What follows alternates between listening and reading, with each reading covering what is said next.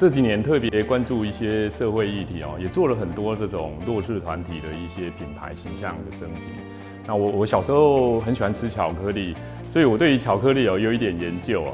然后我发现其实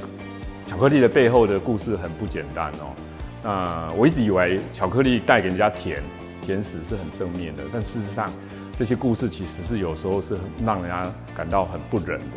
那因为国际有一些知名的一些大厂哦，其实，呃，利用巧克力的原料就是可可豆，通常都是在第三世界国家生产的，啊，利用第三世界国家的贫穷，有大量的一些儿童的劳力，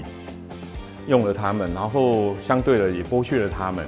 所以我认为这些剥削对于这些儿童是很不公平的。那我也希望透过这样的主题的展览。来带起、唤起哦，消费者对于这种消费意识的一个呃一些起心动念。那我们消费的时候可以多留意一下这种包装背后的一些标识哦。如果有公平交易的，或是产销履历的这些标识哦，我们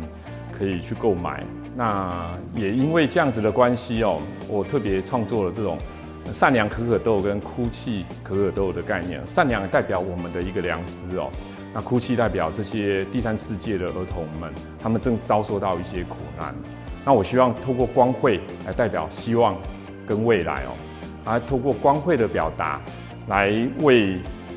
这些儿童绘制出一个呃蓝图，那把这种希望哦，也种为他们种下一个善良的一个种子啊。